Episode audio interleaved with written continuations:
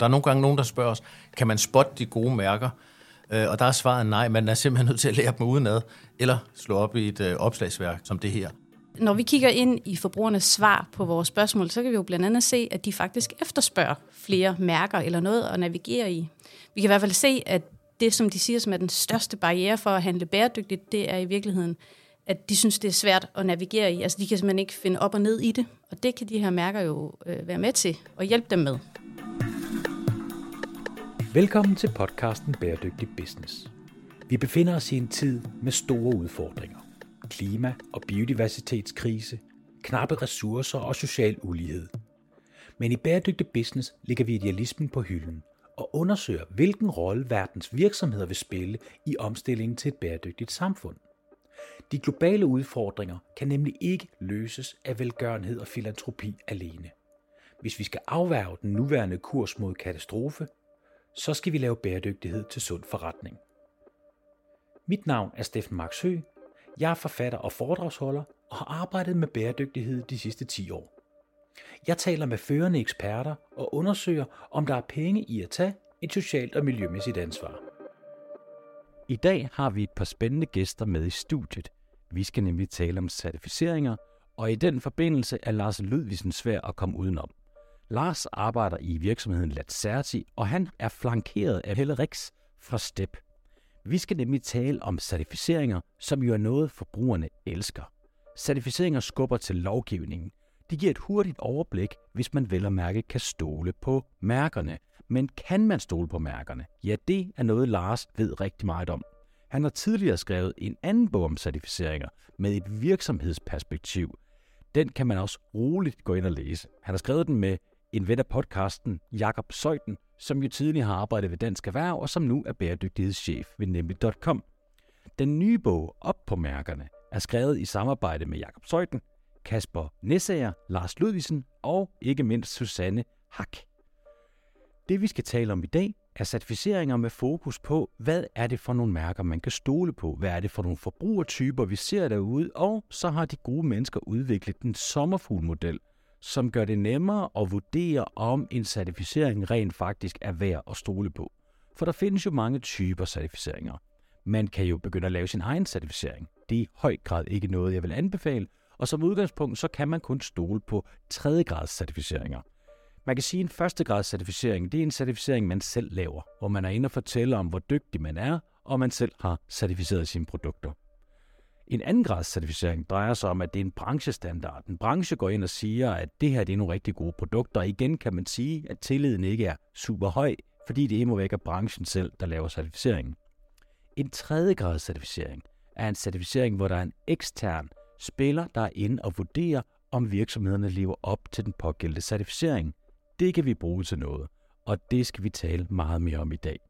Lyt med i ugens udgave af Bæredygtig Business. Måske du kan få en lille smule overblik over den certificeringsjungle, der ligger derude og lurer. Helle, hvad er STEP for noget? Kan du prøve at fortælle lidt om jeres øh, virksomhed? Ja, det kan jeg. Vi kalder os et uh, kommunikationskollektiv. Grunden til, at vi kalder os det, det er, fordi uh, sådan traditionelt reklamebrug, det er faktisk ikke rigtig dækkende for, hvem vi er. Vi, uh, vi har en masse datafolk siden, vi dækker over 150 uh, specialister, som sidder med alt lige fra sådan analyse til også det der helt klassiske bureau. Og så sidder jeg i den afdeling, der hedder Sustainability. Hvor du er Sustainability Manager. Ja. Og Lars, du arbejder i virksomheden Lazerti. Hvad kan man i Lazerti?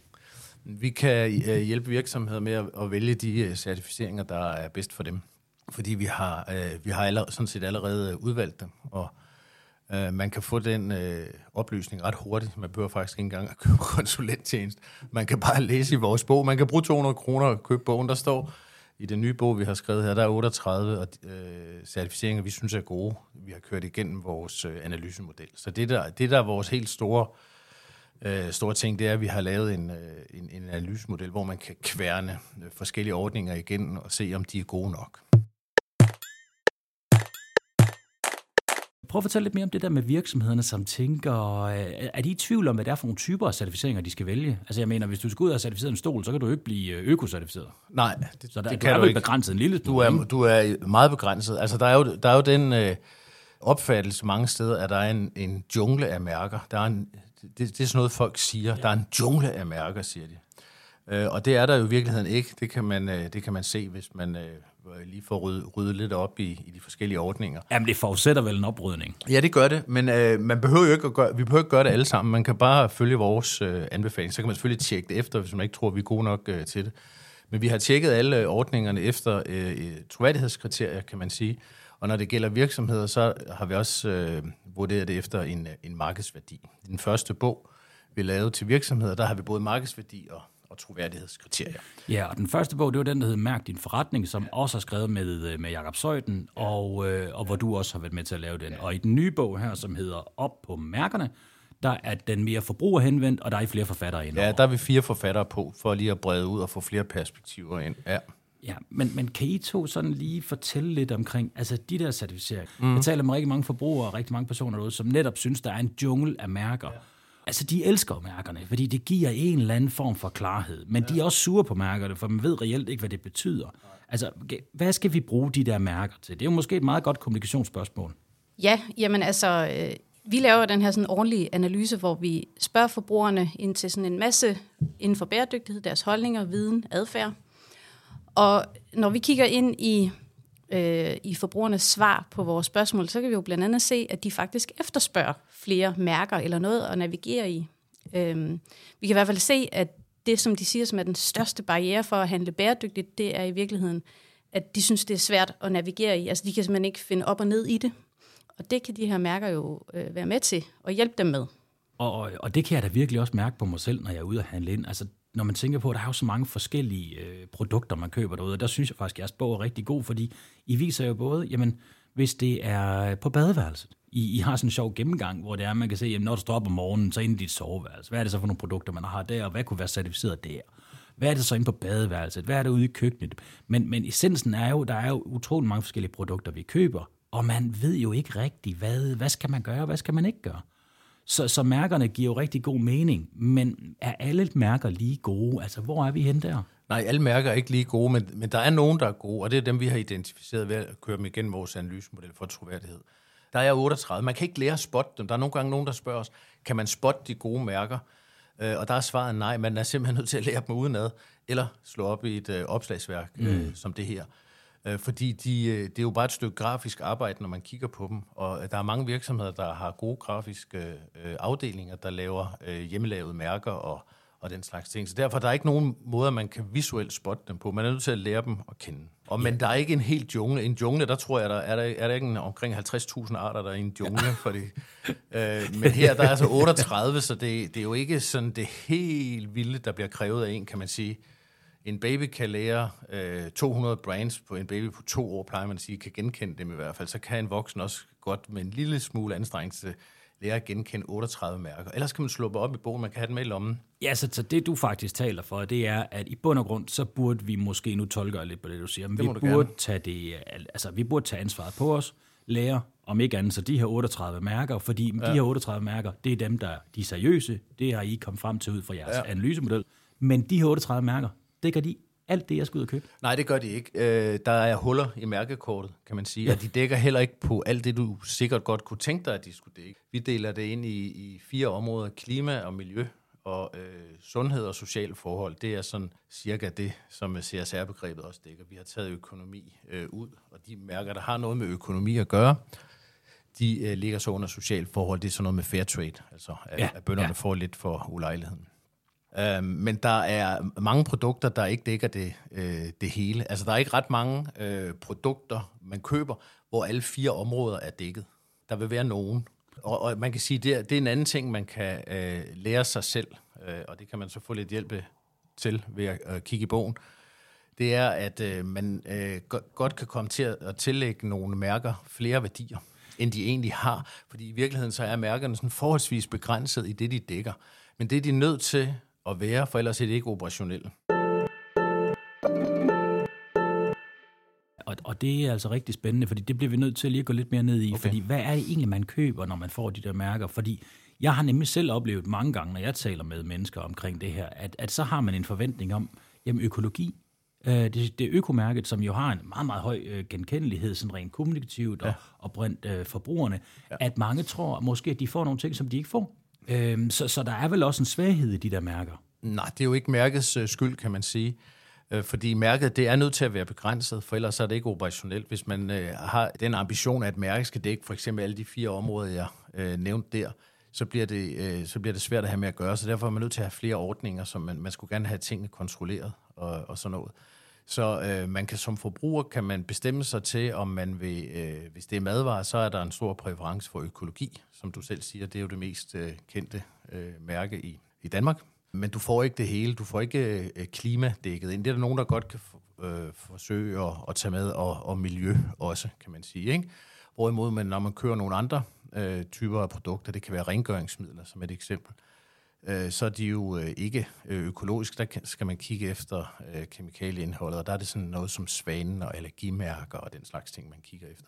Men der er jo nogle produkter, hvor man godt kunne dække flere kategorier, så derfor er det ikke en dum idé, at et produkt har flere mærker. Øh, det ser man også øh, øh, mere og mere. Da vi startede med at arbejde med det her sådan meget systematisk for 5-6 år siden, der synes vi, der var en tendens til, at der var tre mærker øh, på de bedste produkter, og nu synes vi faktisk, der er fire på. Og så er der så en del virksomheder, der også supplerer med noget, noget hjemmelavet ud over det. Så der er sådan en, altså, man ved godt, producenterne ved godt, at, at mærker er gode, og at man har brug for mere end et mærke per produkt. Og det er jo faktisk også ret vigtigt, at forbrugerne ved det, fordi der tænker jeg da nok, der kunne være nogle forbrugere derude, der tænker, nå, okay, nu har de tre mærker på det der, altså ja. uha, nu er det virkelig, virkelig godt, og måske så bliver man lidt, lidt, øh, mis, får lidt mistillid til produktet, fordi der er så mange mærker på, altså at det kan virke sådan lidt pyntet. Nogle gange bliver det brugt som pynt, kan man sige, ikke? men altså, det giver jo god mening, at mærke har for eksempel øh, et allergimærke, og så et, øh, et miljømærke også, og, og måske kan de også have nogle flere andre, flere andre ting på. Men altså, bundlinjen, det er, at der er huller i, øh, i, i mærkekortet, kan man sige. Ikke? Der mangler mærker på en, en række produkter, og der er også nogle produktkategorier, hvor man slet ikke kan få mærket sit, øh, sit produkt. Ja, så derfor hvad kan, kunne det være? Jamen, eller man kan sådan set godt... Øh, et af de eksempler, vi også tager i bogen, det er en cykel. Øh, ja. Man kan sådan set godt få en øh, cykel øh, svanemærke. Der var ikke nogen producenter, der har gjort det, og det, jeg tror, vi er ved at prøve at undersøge det ved at gå og snakke med folk. Vi tror, det er sådan, at folk siger, at en cykel den er jo i sig selv god, fordi når man kører på den, så kører man ikke i bil, eller mm. flyver med helikopter eller noget andet. Så selve kategorien er god, ikke? Det samme gælder også sådan noget som øh, vindmøller, måske. Ikke? Der kunne man jo godt, de er heller ikke certificeret, det kunne de jo måske godt være med det der lak, man putter udenpå og sådan noget, og den måde, man sejler dem ud til, på, på havet med, med dieselbåde og sådan noget. Så øh, når kategorien i sig selv er god, så har vi en tendens til ikke at få det mærket. Og det, der er vigtigt at huske på med certificeringer, det er jo, at certificeringer er jo per definition foran lovgivning. Ja. Er det ikke det, man ligesom kan sige? Så, så certificeringerne har jo, og mærkerne, som jo er det samme i den her kontekst, de skubber til markedet. Ja. Men er udfordringen ikke, at rigtig mange af de her forbrugere måske egentlig har en forhåbning om, at mærket kan mere, end det reelt kan? Altså, hvis du køber en, en svanemærket cykel, jamen så er der jo helt sikkert folk, som nok havde håbet på, at jamen, ved du, det, den skal være klimaneutral, at den skal være, øh, den, den skal, øh, der skal være noget social ansvarlighed i det. Altså, jo, men det tror jeg, du har ret i. Altså, det er noget, man har arvet fra, man kan sige, øh, øh reklameindustrien, eller brandingindustrien, eller perceptionisterne, som vi også nogle gange kalder dem. Altså, at man arbejder med nogle, øh, noget underbevidsthed, og så folk, de kan selv tillægge det de værdier, de synes. Og det har mærkerne selvfølgelig et element af det også, fordi det er jo et symbol, der sidder på, så derfor er det vigtigt at finde ud af, hvad det er, der ligger bag det symbol. Ja, og, og det er jo også derfor, I agiterer for, at man skal kunne de der 38 symboler, ja. som er troværdige, og, som, altså, og så ved man rent faktisk, hvad det er, de kan. Så er man kommet langt med sit uh, indkøb. Hvis man bestemmer sig for som uh, privatperson, uh, forbruger, eller hvad det nu er, vi har jo et, uh, en, heller en diskussion, om man skal blive ved med at kalde folk forbrugere, for vi, vi vil jo egentlig ikke opfordre folk til bare at gå og købe og købe og købe. Men øh, løsningen er jo ikke, at man bare køber nogle nye øh, mærkede produkter. Man skal købe det, man har brug for, kan man sige. Ja. Ikke? Og man skal måske også købe det brugt først, hvis det findes i en, i, i en ordentlig kvalitet. Men, men derefter, så, øh, ja, så, så, så kommer man... Hvad var det, du spurgte om?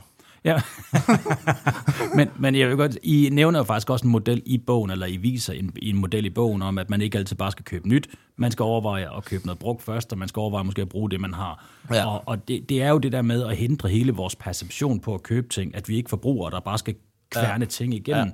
at vi skal købe det, vi har brug for. Ja. Øh, og det er, det er jo mildest talt svært at have med at gøre. Men jeg synes, de her mærker er så interessant, og man kan sige, I har skrevet flere bøger, der er den første, som henvender sig meget til virksomhederne, og så er der den her, der henvender sig til forbrugerne. Og mærkerne er per definition foran markedet, så de skubber markedet i den rigtige retning. Ja. Men hvad med de der forbrugere, der er derude, eller hvad vi nu skal kalde dem? Lad os kalde dem forbrugere, for vi ikke bliver Ja. forvirret. Ja. Øh, I STEP, der har I jo lavet en, en undersøgelse omkring de her forskellige typer af, lad os kalde dem grønne forbrugere.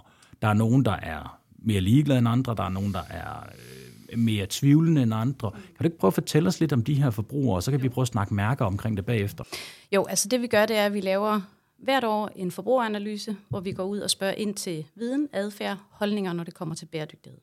Og vi har lavet den af et par omgange, så nu kan vi også begynde sådan at se lidt udvikling i, om der sker noget. Nå, og hvordan spændende. sådan noget som for eksempel øh, inflationen og faldende købekraft, hvad, hvordan påvirker det forbrugernes øh, lyst og vilje til at købe bæredygtige produkter, for eksempel. Øhm, og det vi så kan se, det er, at når vi sådan prøver sådan at, at, øh, at kigge ind og lave noget analyse af de her svar, som forbrugerne giver, så kan vi i virkeligheden se, at vi sådan groft set kan inddele danskerne i øh, fire grupper.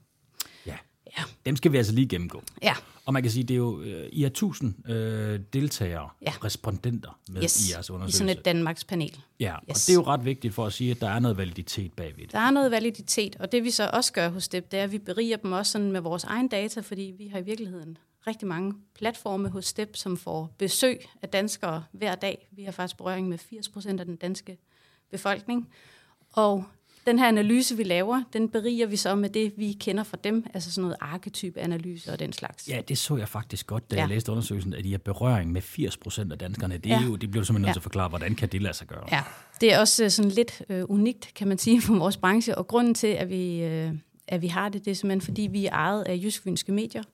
Og Jysk Fynske Medier ejer jo platforme som Gul og Gratis og Spotdeal, Deal.dk, udover alle de mange aviser og så videre, som de ejer.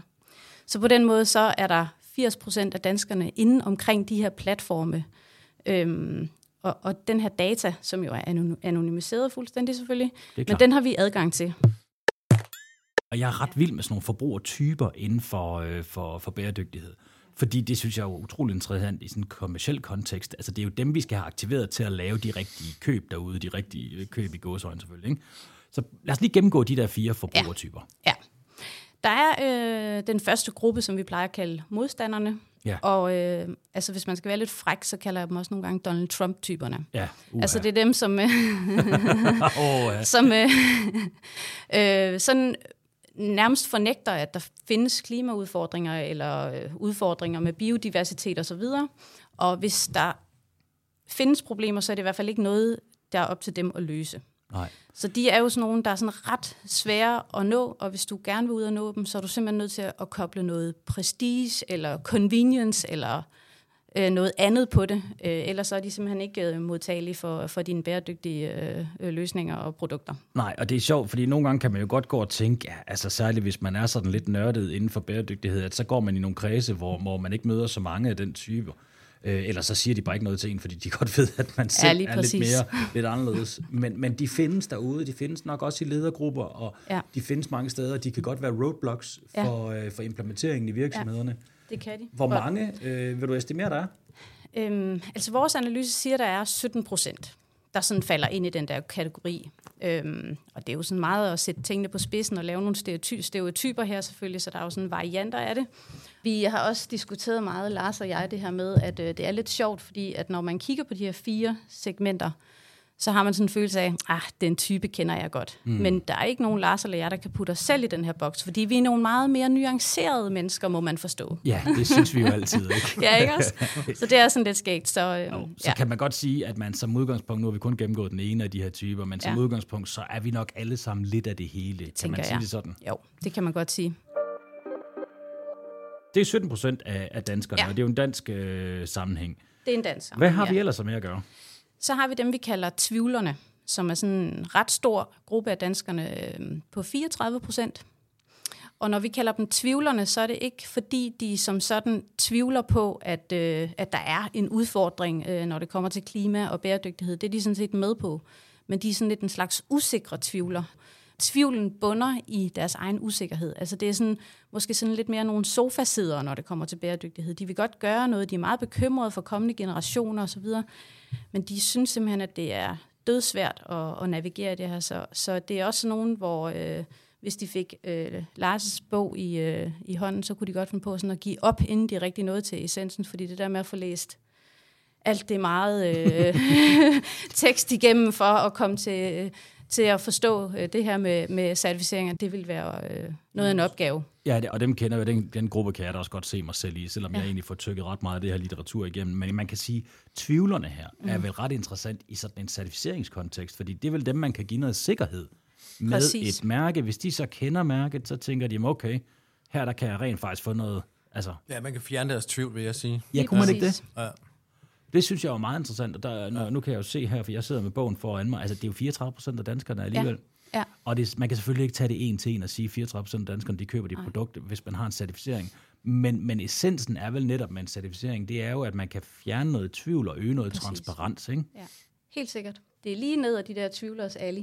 Så tvivlerne, de, øh, altså, de vil rent faktisk gerne, men de, de er de lidt i tvivl gerne. om, hvordan de kommer i gang. Ja, og så er de meget øh, prisfølsomme. Altså det er sådan det mest prisfølsomme segment, vi har med at gøre. Så man kan sige, hvis øh, det her med certificeringerne, det fordyrer produkterne, øh, så kunne de godt blive lidt vine og vente på, at det kommer på tilbud i hvert fald. Ja, så man kan sige, at den der økologiske kylling til 180 kroner, ja. den er måske lidt dyr i forhold ja. til en almindelig kylling, som ja. måske ikke har haft helt de samme Men det gælder vilkår. ikke alle kategorier. Nej. Altså, der er jo nogen... Øh, altså, havregryn bruger man tit som en kategori. Det mest kendte havregrynsmærke, der ikke er økologisk. Hvad er det nu, det hedder? OTA? Jeg skulle lige sige jeg OTA, tror, sol, men jeg var bange I hvert fald sådan noget rødt noget. uh, og de er jo væsentligt dyrere end, uh, end de fleste andre økologiske uh, havregrynsmærker. Så de er i stand til at holde prisen oppe af, no, af andre årsager end uh, certificeringsordninger og bæredygtighedsagendaen. Og det er jo en, uh, altså, det er en kæmpe branding-succes. Ja. Altså branding, det er jo i virkeligheden meget bedre til at holde priserne oppe, end certificering er, fordi folk de elsker jo at købe et eller andet bestemt øh, logo. Og det er faktisk en rigtig vigtig pointe, det her med, at det er jo ikke altid, at det mindre belastende produkt, at det er dyrere end det mere belastende produkt. Det, nu Nej. prøver jeg at gøre mig umage med ikke at sige, det er bæredygtigt produkt, for det er jo som sagt en, ja.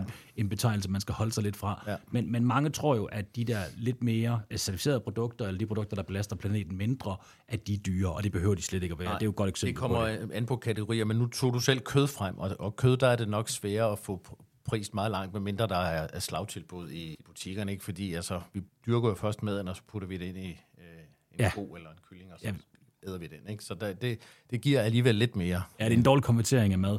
Ja. Og der kan man så spørge sig selv, om måske skal kød heller ikke være så billigt. Men, øh, men det er jo en anden snak.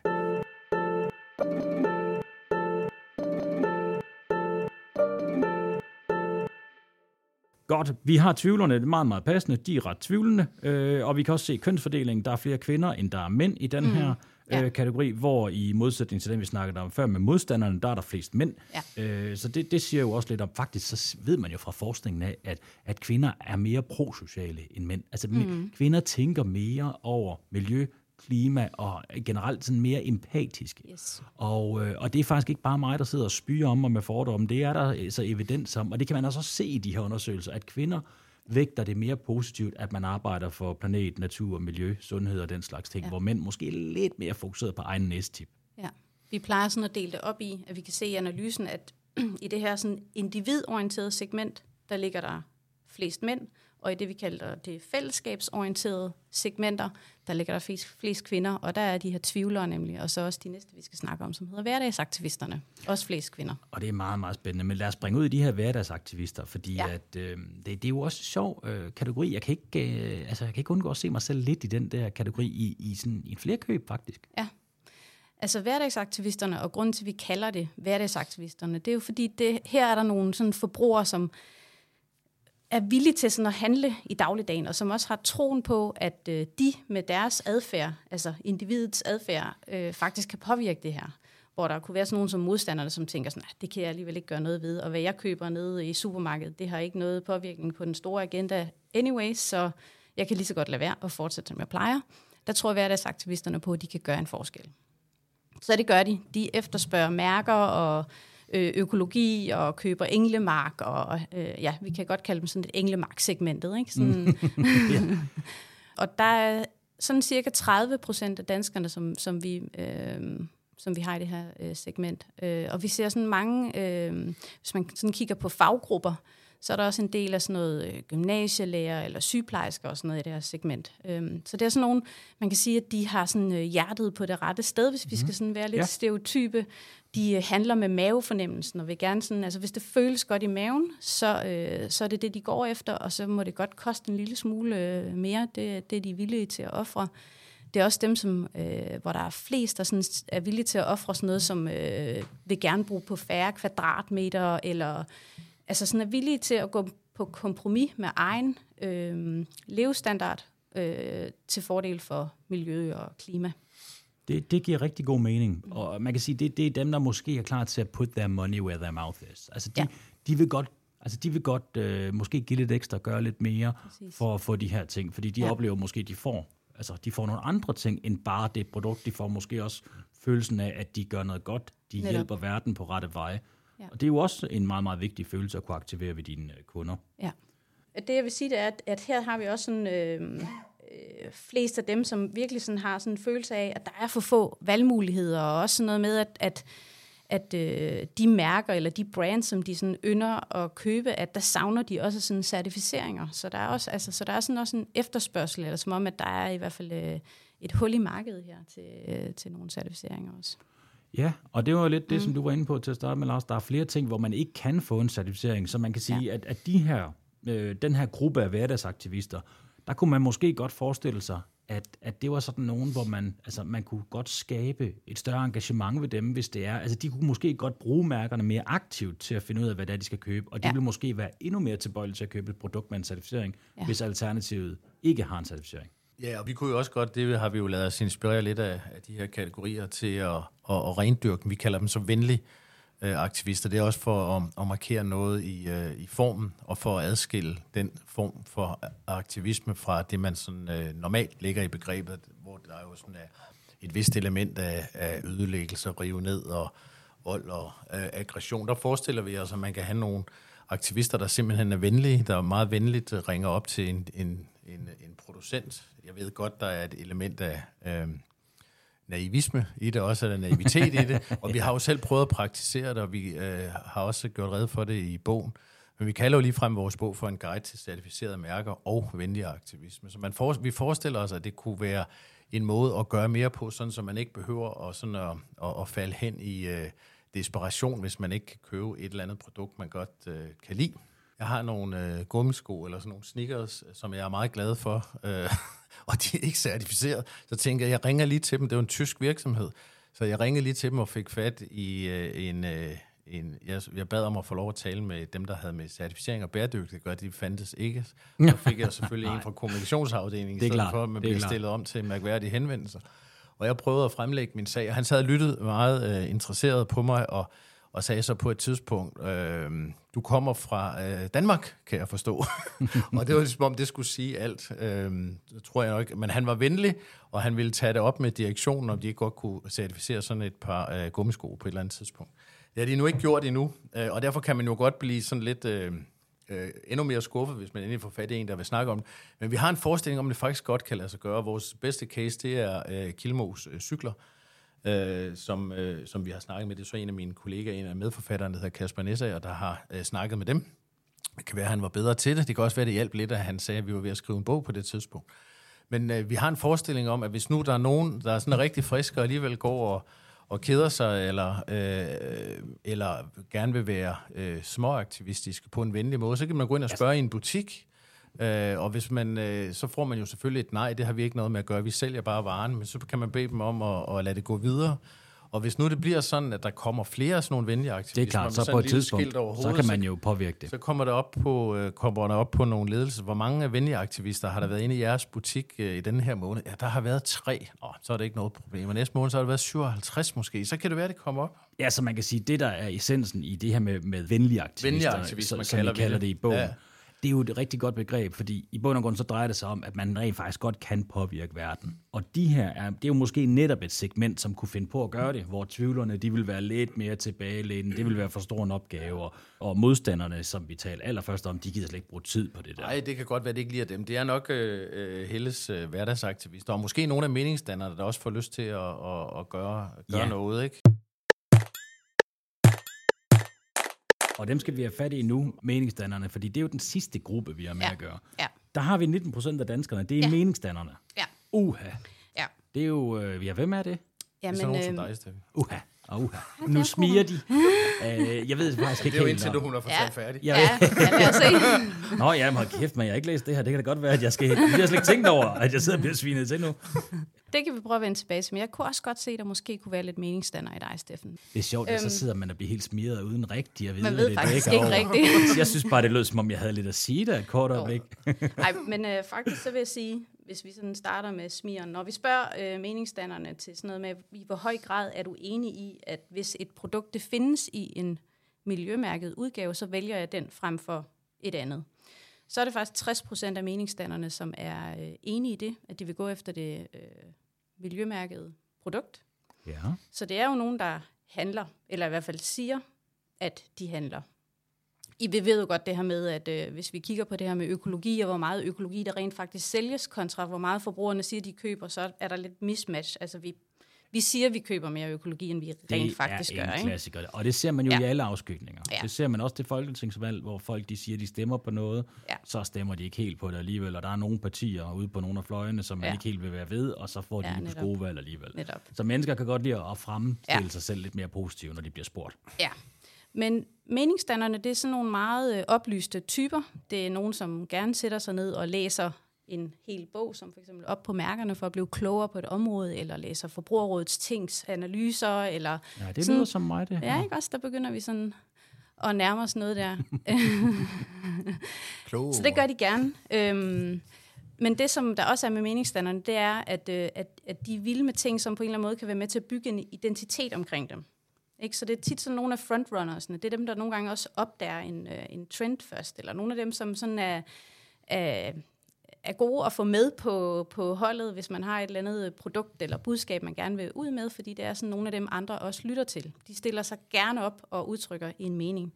Så alle produkter eller øh, ja, ting, der kan sådan på en eller anden måde kan være med til at bygge den der identitet for dem, det, det, øh, det er de glade for. De er vel ret spændende at få fat i, også ude i virksomheden. Det er vel, vel ja. dem, der også er med til at drive transformationen sammen med de yes. her hverdagsaktivister. Ja. Og de tvivlende, hvis man kan få dem ja. med ombord. Altså, så alle spiller vel en rolle i det her? Jo, jamen helt sikkert. Øh, så, så, så, så derfor er de her meningsdannere rigtig, rigtig gode at få med. Man kan så sige, at det der er med meningsdannerne er også, at det er, sådan, øh, det, det er de højere indkomstlag. Så når det sådan rigtig begynder sådan at gå ud over deres egen øh, levestandard, altså så er de sådan, så kan vi se i analysen, så er de lidt mere vigende. Altså så er hverdagsaktivisterne noget mere villige til at ofre på egen konto i forhold til meningsdannerne. Ja, så de hvis... vil gerne stadigvæk flyve til øh, øh, ja. på ferie og at have en to-tre biler i husstanden, og et sommerhus, og en ekstra husstand, og sådan, ikke? Du kan godt mærke, at jeg skal lige lægge lidt afstand til det her med en Vi har en bil i husstanden. men, men, men det er jo en rigtig spændende pointe, ikke? Fordi man kan ja. sige, at dem, der har en høj indkomst, som ja. har råd til at tage de rigtige valg, ja. jamen de bliver jo ikke påvirket af, at nogle produkter bliver dyrere. Så, øh, men i det øjeblik, at man så kan se, at de bliver påvirket, fordi de måske ikke længere kan køre lige så langt i en elbil, som de kan i en dieselbil, så bliver de lidt utilfredse. Ja, netop. Så der er også lidt hyggeleri over dem. Ja, en lille smule. En lille smule. Men altså, smule. der er vel plus og minus realt. Lige præcis, og vi skal huske, at det her det er stereotyper, så man må ikke sidde ude og føle sig stødt på manchetterne over noget af det her. Jeg synes, det er et spændende segment, det her med, at der er selvfølgelig nogen, der, der er lidt mere meningsdannende end andre, ja. men det her med, at, når, at det er nemt at have fine holdninger, når man har råd til det. Mm. Og det tror jeg egentlig også, at der, det, det, det kan vi jo se i andre undersøgelser også, altså det her, når man er aktivistisk, altså det kræver det kræver jo, at man har en, en øh, altså lidt mere økonomi, hvis man skal ud og købe mange produkter, hvis du vil købe kvalitet øh, først og fremmest. Hvordan ligger aldersgruppen på, på de her fire segmenter? I sonderer faktisk ikke efter alder her i, det har I kigget internt på, men, men det er ikke noget, I har taget med i undersøgelser. Jeg har i hvert fald ikke læst det i bogen. Nej, vi har ikke taget det med, fordi at der er ikke sådan noget signifikant at tage med. Så derfor har vi egentlig valgt at udlade det, fordi at det ikke på den måde sådan er, øh, kommer til udslag som sådan særlig væsentligt. Keep it simple and stupid. Lige præcis. Ja, det giver god mening. Men havde ja. du ikke noget med, at uh, der var flere yngre i modstandergruppen, end man lige skulle tro, når man plejer at snakke om, at det er de unge, der går øh, forrest og øh, ja, jo. Øh, taler om, at forældregenerationen og bedsteforældregenerationen har ødelagt verden? Ikke? Fordi når man kigger på billedet her, nu er der i bogen er der jo fine billeder af de her grupper, og det er jo selvfølgelig bare arketyper. Det kan man, men, men, men jeg havde jo nok forestillet mig en gammel grå mand, der vil ja. være i det her modstandersegment på de 17 procent, og det er ja. jo faktisk afbildet af en ung mand. Ja, og, og det er, altså, vi har faktisk valgt billeder sådan lidt efter, hvad for en alder de repræsenterer, uden at det sådan er rigtig signifikant. Selvfølgelig. Men der er en overrepræsentation af, af de yngre segmenter faktisk i de her modstandere, og det var lidt overraskende. Og vi har også været inde sådan at prøve at skære analysen på tværs af aldersgrupper, så vi har kigget i generation Z og babyboomers og generation Y osv. Og, så videre.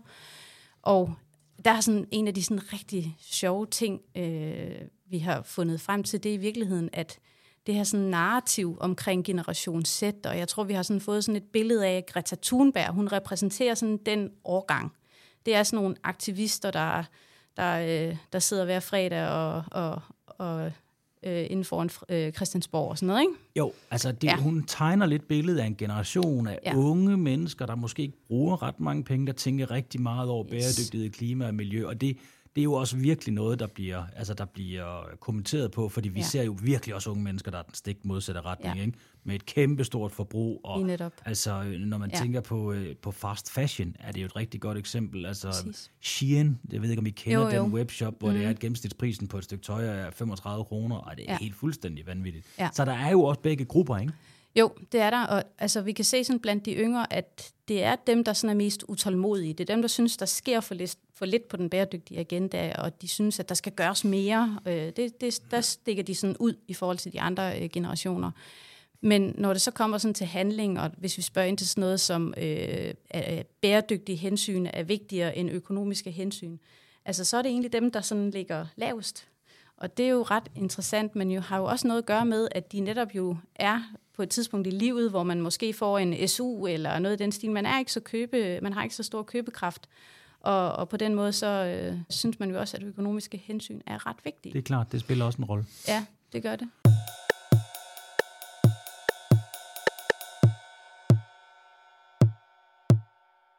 Vi har jo de her virksomhedscertificeringer versus de her produktcertificeringer. Og virksomhedscertificeringer er jo lækre, fordi så kan man jo som forbruger købe ind i, i, altså i alt det, virksomheden producerer. Altså alt andet lige er det jo nemmere for forbrugeren. Hvad tænker I om det? Jamen, der er ikke ret mange rigt, eller sådan rene virksomhedscertificeringer at tage. Der er B Corp, vi har med i, i den her liste her. Ikke? Og der, øh, det er jo øh, sådan, at man øh, går hele virksomhedens, alle virksomhedens politikker igennem, og så får man nogle point. Øh, og den øh, ordning er jo, øh, den kan man bruge på to måder. Enten kan man bruge den, hvis man er en virksomhed, der ikke øh, øh laver produkter. Så kan man jo ikke få et, øh, hvis man er en konsulentvirksomhed, kan man jo ikke få et øh, økologimærke eller et svanemærke. Så er der noget andet, man, man skal have fat i, og der kan man så tage hele virksomheden, kan man sige. Det er den ene måde, man kan bruge den på. Øh, den anden måde, man kan bruge det på, det er at lægge det oven på toppen af sin produktcertificering. Altså hvis, øh, hvis du følger min anbefaling, eller vores anbefaling, så kan du øh, lave nogle øh, sko eller noget andet, øh, og så kan du øh, bruge nogle produktcertificering. Sko er der måske ikke det allerbedste eksempel, men altså nogle andre produkter. Øh, og så for at toppe det, øh, så kan du så lave en, en virksomhedscertificering ovenpå. Det man ikke bør gøre, det adresserer vi også lidt i bogen i de cases, vi gennemgår, det er at tage en, en virksomhedscertificering i stedet for en produktcertificering. Det synes vi er lidt, øh, lidt svagt at gøre det. Vi har nogle kaffeeksempler. Der er øh, øh, mange kaffefirmaer, som øh, vælger øh, ikke at bruge økologimærke, som jo er målrettet til, til kaffe, og der er Fairtrade øh, og, og, og nogle af de andre øh, tilsvarende mærker, som jo er målrettet det. Øh, de springer så produktcertificeringerne over og går direkte til en virksomhedscertificering. Og det, er, det, det synes vi er lidt, øh, lidt svagt, når der findes en produktcertificering. Men det er ikke sådan, altså når du spørger til produktcertificering kontra virksomhedscertificering, så er de fleste produktcertificeringer. Så er der nogen, der ligger inde i midt imellem. Svanemærket er jo egentlig en produktcertificering, men de har også sådan en service-element i. Men, men lad os lige tage fat i den der Cradle med... to cradle også. Ja, og, og det, det, bliver jo, øh, det bliver jo super nørdet omkring certificeringer. Ja, måske. Og, nå, men bror, det skal man jo ikke undervurdere. Det er, jo, det er jo immer væk det, som vi har brug for. Vi har jo brug for noget mere viden mm. til at navigere rundt i. For ja. folk går jo bare og kalder alting for bæredygtigt lige nu. Ja. Og det er jo det, der er det store problem. Ja. Men, men det, man kan sige, der er jo er rigtig spændende her, det er jo, der er selvfølgelig også nogen, der udnytter certificeringerne, fordi der er en masse troværdighed forbundet med det. Det vil man gerne kommunikere omkring, og så vælger man måske den nemmeste løsning. Mm. Og, og derfor skal vi også ind og snakke om troværdighed, fordi I har den her meget fine sommerfuglmodel. Og, og den bygger jo på fire dele. Og det er den, I, I bruger til at score de her certificeringer, og det er derfor, I har kunne reducere den der såkaldte jungle af øh, mærker til 38 mærker, som I synes, at der er valide, og som man som forbruger rent faktisk kan kigge efter. Vil du ikke lige prøve at tage os i hånden og forklare lidt om, hvordan bruger I den? Der er, øh, der er fire elementer. Transparens, interessenter, øh, relevans og certificering og kontrol. Og man kan sige øh, overordnet om, om de der, øh, for at kunne komme med i, i det gode selskab her, hvis vi skal sige det sådan, så skal man kunne få et point øh, inden for hvert af de fire områder. Og der er så en række kriterier. Der er øh, sådan, så man kan få 20 point øh, i det hele. Ikke? Og det er der ikke nogen, der får, men der er nogen, der får 19 point, så der er nogen, der er rigtig gode. Og man kan sige, at de her fire øh, troværdighedskriterier, vi har øh, valgt, de er i overensstemmelse med forbrugerombudsmandens retningslinjer. Det er ret vigtigt, at man ved det. Så det er ikke sådan, at vi har lavet et, øh, et alternativ til forbrugerombudsmandens vejledning om etiske og miljømæssige Det bakker jeg op. påstande. Man kan sige, at vi har udfoldet dem mere, øh, hvor der er faktisk mulighed for en vis øh, fortolkning øh, i, i forbrugerombudsmandens øh, regler. Øh, så har vi altså lojalt øh, udpenstet dem mere. Ja. Og, og det her værktøj, er det, det bruger I jo i bogen, så man kan se, hvad det er for nogle overvejelser, I har gjort jer omkring de forskellige mærker. Ja. Men det er, jo ikke et, det er jo ikke et værktøj, som den almindelige forbruger skal ud og bruge. Det er for at vise, at, at I er gået seriøst til arbejde. Det er for at kigge os efter i korten, men altså, øh, jeg ved ikke, om en, en hver øh, vil kunne bruge det, men altså, øh, vi har da kunne finde ud af at, at, at bruge det øh, selv, også øh, fire. Men man kan i hvert fald kigge os efter i kortene, og så kunne man jo få en, en anden en, der er mere øh, omhyggelig til at gå det efter. Er, har vi scoret dem rigtigt? Fordi vi angiver inden, der er en side om hvert øh, mærke, og der er der de her fire øh, vinger på den sommerfugl, og der står øh, et tal, øh, og det tal, det kan man se over i en tabel, hvad det er for et kriterie, det dækker. Og det kan man gå ind og tjekke efter ved at slå op på øh, mærkets øh, hjemmeside. Det er der, vi har alle øh, oplysningerne fra, sådan set. Øh, Så der, man kan godt tjekke det efter, hvis man vil. Ligesådan, hvis man får en, øh, øh en, en anden øh, ordning, som man er i tvivl om, der ikke står i bogen her, så kan man sige, øh, det kan være et, et mærke, vi har overset. Det kan være et, der er kommet til, efter vi har trykt. Eller det kan være et, vi har øh, scoret forkert. Altså, der kan være nogle forskellige, så man har faktisk mulighed for at tjekke det efter. Eller også så kan man, øh, så kan man spørge også, hvad tror jeg ikke lige, jeg har lavet en fejl der. Man kan godt tjekke efter. Det er for at have, have åbenhed øh, i det. Øh, Det er gennemskueligt, hvordan vi laver det, så vi ikke, det er Det er ikke bare klart. et smagsdommer øh, synspunkt, vi har. Det er baseret på noget, øh, Nej. noget objektiv øh, viden, som vi gør øh, rede for, hvordan vi har, har udvalgt. Og det er jo klart, at man skal jo selvfølgelig have sit, øh, altså sit bagkatalog i orden, når det er, at man begynder at fremhæve nogen frem for andre. Ja, Og, altså vi øh, fremhæver kun nogen. Vi har ikke, øh, altså man kan sige, dem der ikke er med, de er så, Ja. øh, men de bliver jo ikke kritiseret sådan Nej, de er i hvert fald ikke med. Men man men, kan sige, men vi har for- nogen, der hedder fædre og kusiner, som vi, øh, som vi, øh, altså noget, som man kan tro er et, øh, et certificeret mærke, et godt mm. certificeret mærke.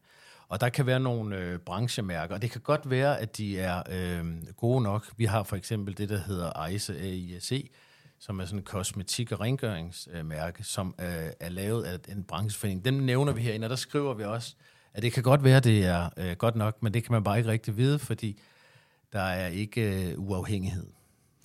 Nej, og, og det er jo ligesom alfa og omega for at være, blive fremhævet i den her bog, det er, at der er uafhængighed, ja. Der er nogle andre, der er inde og validerer ja. mærket, ja. så det ikke er virksomheden selv eller brancheforeningen. Ja.